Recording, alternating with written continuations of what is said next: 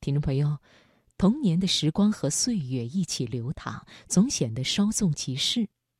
当我们长大成人，甚至岁月的痕迹已经显露在我们的面庞时，终有一天，我们发现父母已经老去，而不曾改变的，就是他们的付出与爱。这份情感会在我们这里得到传递。好，听众朋友，接下来要送给你的是台湾作家吴君瑶的文章《妈妈的卷发》。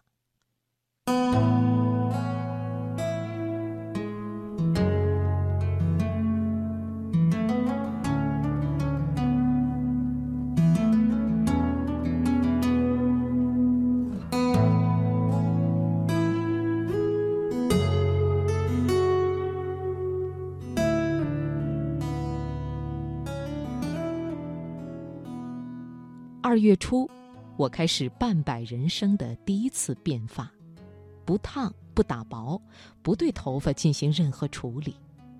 这是头发的第一次解放，他们应该感到自由了。多年来，我固定上同一间理发厅，这是间家庭理发厅，招牌不亮。路上偶遇邻居，还能交换蛋价、菜价等情报，我不免担心。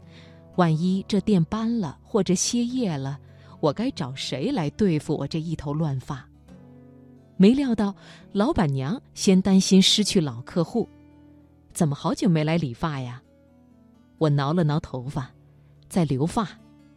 老板娘仔细盯着我的头发问：“烫了吗？”她已看惯我的头发，却依然被欺瞒，更别提其他人了。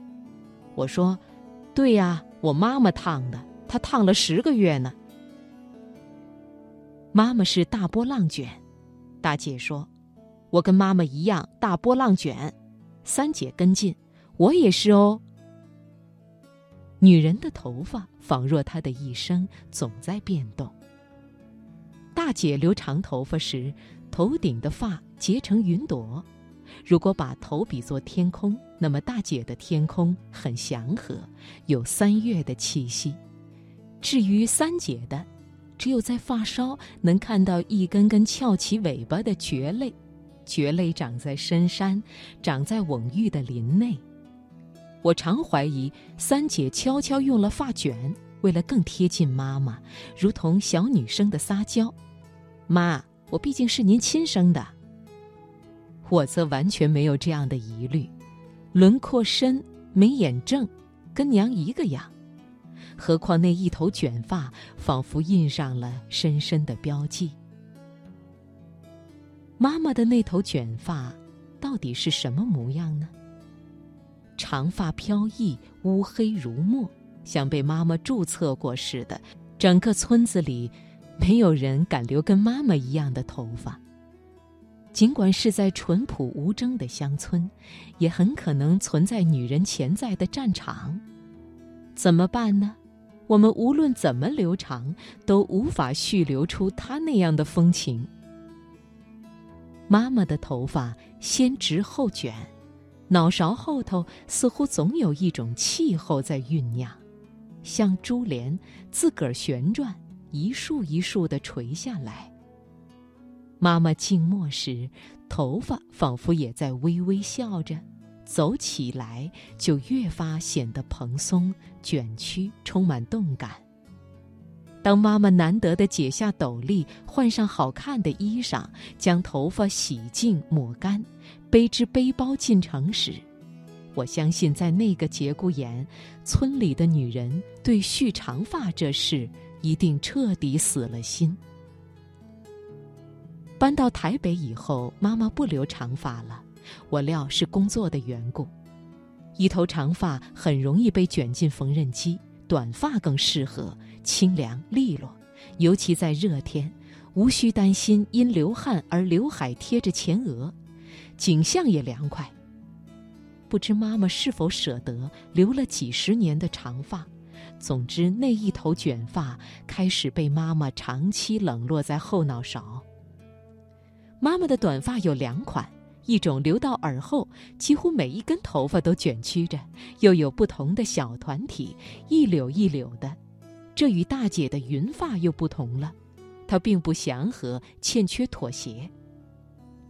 大概是在妈妈的不惑之年，那也是妈妈开始失眠的时候，烦恼大姐的肠胃问题。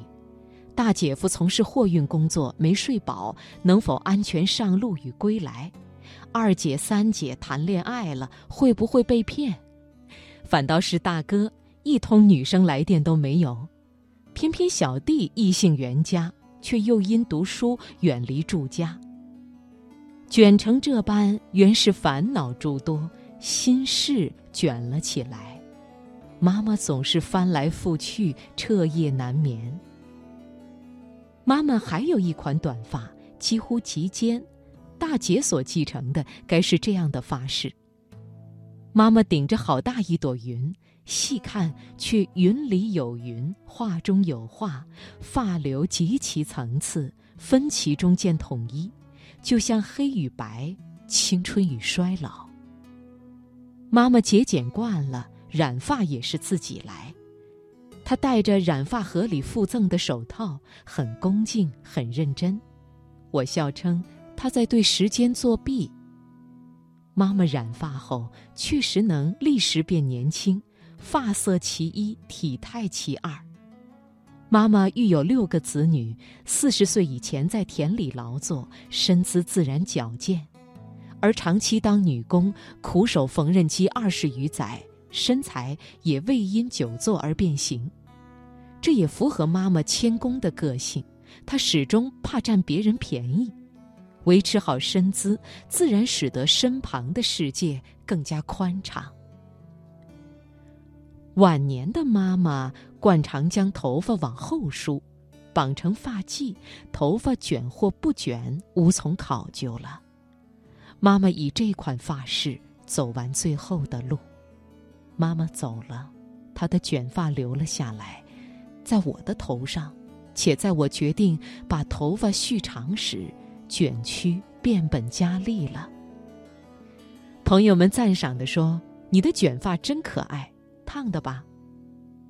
我回答：“对呀，妈妈烫的，她为我烫了十个月。”